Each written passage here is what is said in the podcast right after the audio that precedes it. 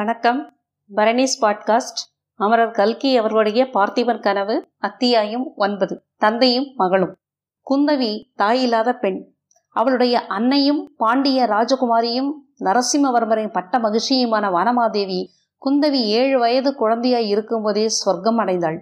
இந்த துக்கத்தை அவள் அதிகமாக அறியா வண்ணம் சில காலம் சிவகாமி அம்மை அவளை செல்லமாய் வளர்த்து வருகிறாள். இந்த சிவகாமி தேவி பிரசித்தி பெற்ற ஆயன சிற்பியனுடைய மகள்.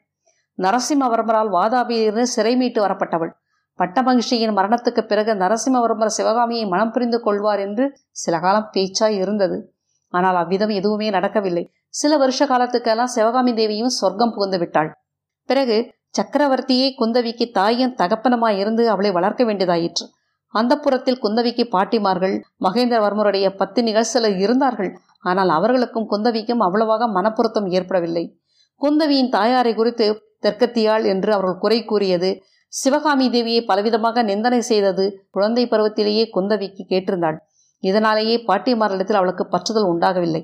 குந்தவியின் நடை உடை பாவனைகளும் அவள் எதேச்சியாக செய்த செயல்களும் அந்த பாட்டிமார்களுக்கு பிடிக்கவில்லை. நரசிம்மவர்மர் இந்த பெண்ணுக்கு ரொம்பவும் இடம் கொடுத்து கெடுத்து வருகிறார் என்ற குறையும் அவர்களுக்கு இருந்தது. இக்காரணங்களினால் குந்தவிக்கு தன் தந்தையிடமுள்ள இயற்கையான பாசம் பன்மடங்கு வளர்ந்திருந்தது. அப்பாவுடன் இருக்கும்போதுதான் அவளுக்கு குதூகலம். அவருடன் வார்த்தையாடுவதில் தான் அவளுக்கு உற்சாகம். அவருடன் சண்டை பிடிப்பதில் தான் அவளுக்கு ஆனந்தம். அவர் தன்னை உடனழைத்து போகாமல் ராஜ காரியங்களுக்காக வெளியூர்களுக்கு போவதா இருந்தால் அவளுக்கு ஒரு நாள் போவது ஒரு யுகம் போவது போல் இருக்கும். சக்கரவர்த்திக்கென்றால் அவருடைய பிராணனே குந்தவியாக உருக்கொண்டு வெளியில் நடமாடுகிறது என்று கருதும்படி இருந்தது. அவருடைய விசால இருதயமானது பல காரணத்தினால் பல ஆண்டுகாலம் வறண்டு பசையற்று பாலைவனமாய் இருந்தது. அப்படிப்பட்ட இருதயத்தில் குந்தவியின் காரணமாக மீண்டும் அன்பு தளிர்த்து ஆனந்தம் பொங்கத் தொடங்கியது. குந்தவியின் ஒவ்வொரு சொல்லும் செயலும் நோக்கும் சமிக்ஞையும் சக்கரவர்த்திக்கு சந்தோஷத்தை உண்டாக்கின. தந்தையின் வரவை எதிர்நோக்கி குந்தவி தேவி அரண்மனை உப்பருகியின் நிலா மாடத்தில் உட்கார்ந்திருந்தாள். பௌர்ணமிக்கு பிறகு மூன்று நாள் ஆகியிருக்கலாம். கிழக்கு அடிவானத்தில் வரிசையாக உயர்ந்திருந்த பனைமரங்களுக்கு நடுவில் சிறிது குறைந்த சந்திரன் இரத்த சிவப்பு ஒளியுடன் உதயமாகிக் கொண்டிருந்தான். மற்ற நாட்களாயிருந்தால் அழகு மிகுந்த இந்த வானக்காட்சியின் மனப்பில் ஈடுபட்டு மெய்மறந்திருப்பாள். ஆனால் இன்று இரவு அவளுக்கு எதிலுமே மனம் செல்லவில்லை. வீதியில் குதிரை மீது வைத்து சங்கிலியால் பிணைத்து கொண்டு போகப்பட்ட ராஜகுமாரனுடைய ஞாபகமாகவே அவள் இருந்தாள். அவனை பற்றி விசாரிப்பதற்காகவே தந்தையின் வருகையை வழக்கத்தை விட அதிக ஆர்வத்துடன் எதிர்பார்த்து கொண்டிருந்தாள். கடைசியாக நரசிம்மரும் வந்து சேர்ந்தார். குந்தவி அவரை ஓடி வரவேற்று அவருடைய விசாலமான இரும்பு தொழிலை தன் இளங்கரங்களினால் கட்டிக்கொண்டு தொங்கினாள். ஏனப்பா இன்றைக்கு இத்தனை நேரம்? என்று கேட்டாள். என்றுமில்லாத அவளுடைய பரபரப்பையும் ஆர்வத்தையும் பார்த்து நரசிம்மவர்மர் ஆச்சரியப்பட்டு போனார். அப்படி ஒன்றும் நேரமாகிவிடவில்லை அம்மா. தினம் போலதானே வந்திருக்கிறேன். ஏதாவது விசேஷம் உண்டா? என்று கேட்டாள். குந்தவி ஏதோ சொல்ல ஆரம்பித்தவள் சற்றென்று நிறுத்தி கொண்டாள். ஒரு விசேஷம் இருக்கிறதப்பா. ஆனால் இப்போது சொல்ல மாட்டேன். நீங்கள் முதலில் சொல்லுங்கள். சபையில் ஏதாவது விசேஷம் உண்டா? என்று கேட்டாள். ஆமாம் உண்டு. இலங்கையிலிருந்து இன்றைக்கு செய்தி வந்தது. அங்கே நடந்த பெரும்போரில் நமது சைனியங்கள் மகத்தான வெற்றி அடைந்தனவாம். இலங்கை மன்னன் சமாதானத்தை கோருகிறான். என்ன செய்யட்டும்? என்று உன் தமையன் ஓலை அனுப்பியிருக்கிறான். ரொம்ப சந்தோஷம் அப்பா. அப்படியானால் அண்ணா சீக்கிரம் திரும்பி வந்து விடுவான் அல்லவா? கொஞ்ச காலம் கழித்து தான் வருவான். மதுரையில் உன் மாமாவுக்கு கொஞ்ச நாளாக தேக அசௌகரியமா இருக்கிறதாம். அங்கே போய் கொஞ்ச காலம் இருந்துவிட்டு வர சொல்லியிருக்கிறேன். நீயும் வேணுமானால் மதுரைக்கு போய் வருகிறாயா குழந்தாய்? உன் மாமா உன்னை பார்க்க வேண்டும் என்று எவ்வளவோ ஆசைப்படுகிறாராம். அதெல்லாம் முடியாது. நான் உங்களை விட்டு போக மாட்டேன். இருக்கட்டும் இன்னும் ஏதாவது விசேஷம் உண்டாப்பா? உண்டு. சோழ நாட்டில் சோழ நாட்டில்? என்றதும் குந்தவியின் உடம்பில் படபடப்பு உண்டாயிற்று. இதை பார்த்த சக்கரவர்த்தி மிகவும் வியப்படைந்தவராய் என்ன குந்தவி உனக்கு என்ன உடம்பு? என்று கேட்டார். ஒன்றுமில்லையப்பா சோழ நாட்டில் என்ன விசேஷம் சொல்லுங்கள் என்றாள் குந்தவி. சோழ நாட்டில் காழி என்னும் ஊரில் ஒரு இளம்பிள்ளை தெய்வ சாநித்தியம் பெற்று மகாஞானியை விளங்குகிறாராம். சிவபெருமான் பேரில் தீந்தமிழ் பாடல்களை தேனீசையாய் பொழிகிறாராம். தீராத வியாதிகள் எல்லாம் அவர் கையினால் திருநீர் வாங்கி இட்டுக்கொண்டால் தீர்ந்து விடுகிறதாம். ஞான சம்பந்தர் என்று பெயராம் நன்றாய் இருக்கிறது போங்கள். யமனுக்கு அப்படி ஒரு விரோதி கிளம்பி இருக்கிறாரா?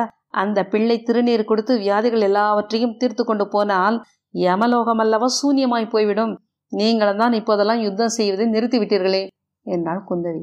எல்லாம் உன்னாலே தான் நீ என் கழுத்தை கட்டிக்கொண்டு விடமாட்டேன் என்றால் நான் யுத்தத்துக்கு போவது எப்படி?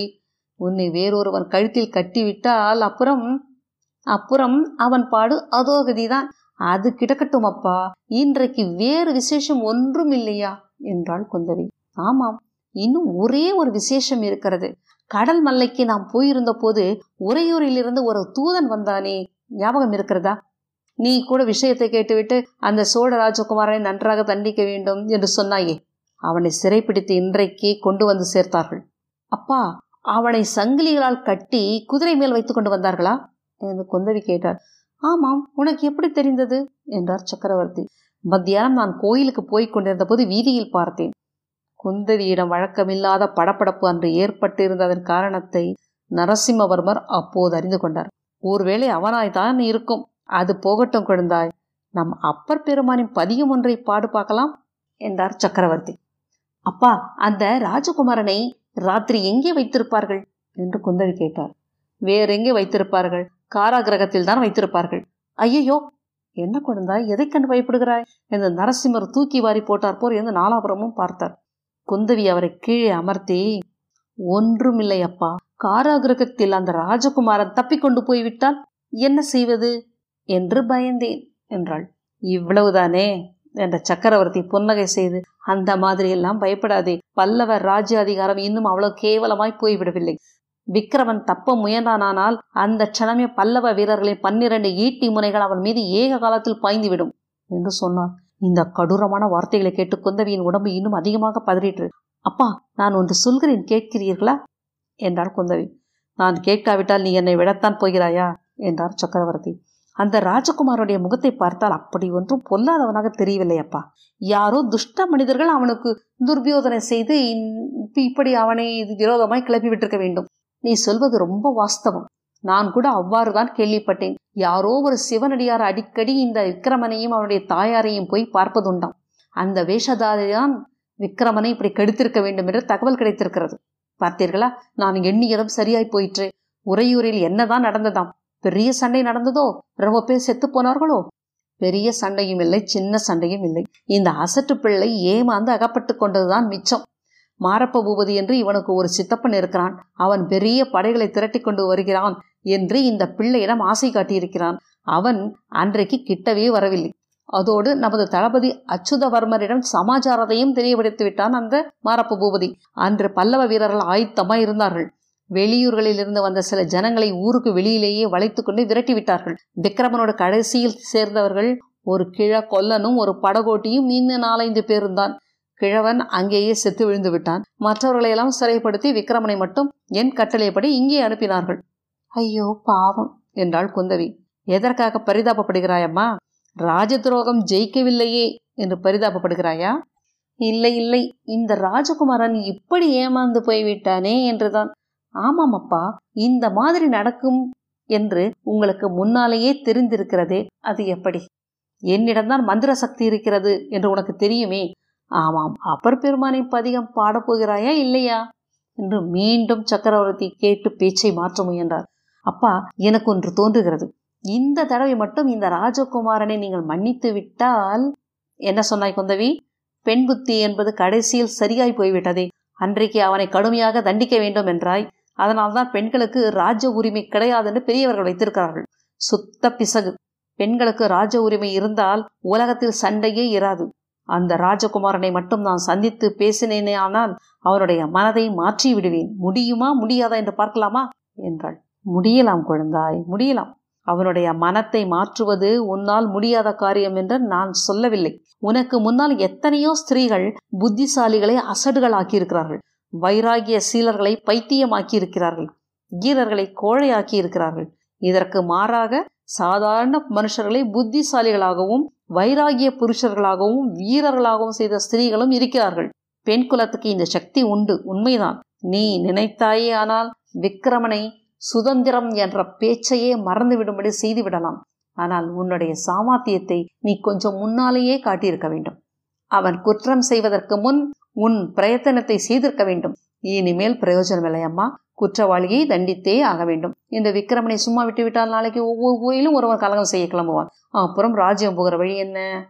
இந்த வார்த்தை பெயரில் அகப்பட்ட குந்தவி பதில் சொல்ல தெரியாமல் திகைத்து நின்றாள். சற்று நேரம் பொறுத்து அப்பா அவனுக்கு என்ன தண்டனை விதிப்பீர்கள்? என்று கேட்டாள். இப்போது சொல்ல முடியாது குந்தவி. நாளைக்கு தர்மாசனத்தில் உட்கார்ந்து விசாரணை செய்யும் போது என்ன தண்டனை நியாயம் என்று தோன்றுகிறதோ அதைத்தான் அளிப்பேன் நியாயத்திலிருந்து ஒரு அணு அளவேனும் தவறினார்கள் என்ற அவச்சொல் இதுவரையில் பல்லவ வம்சத்துக்கு ஏற்பட்டதில்லை. இனிமேலும் ஏற்படாது என்றார் சக்கரவர்த்தி. ஒன்பதாவது அத்தியாயம் படித்து முடித்து விட்டோம் காத்திருங்கள். பத்தாவது அத்தியாயத்திற்காக. வணக்கம்.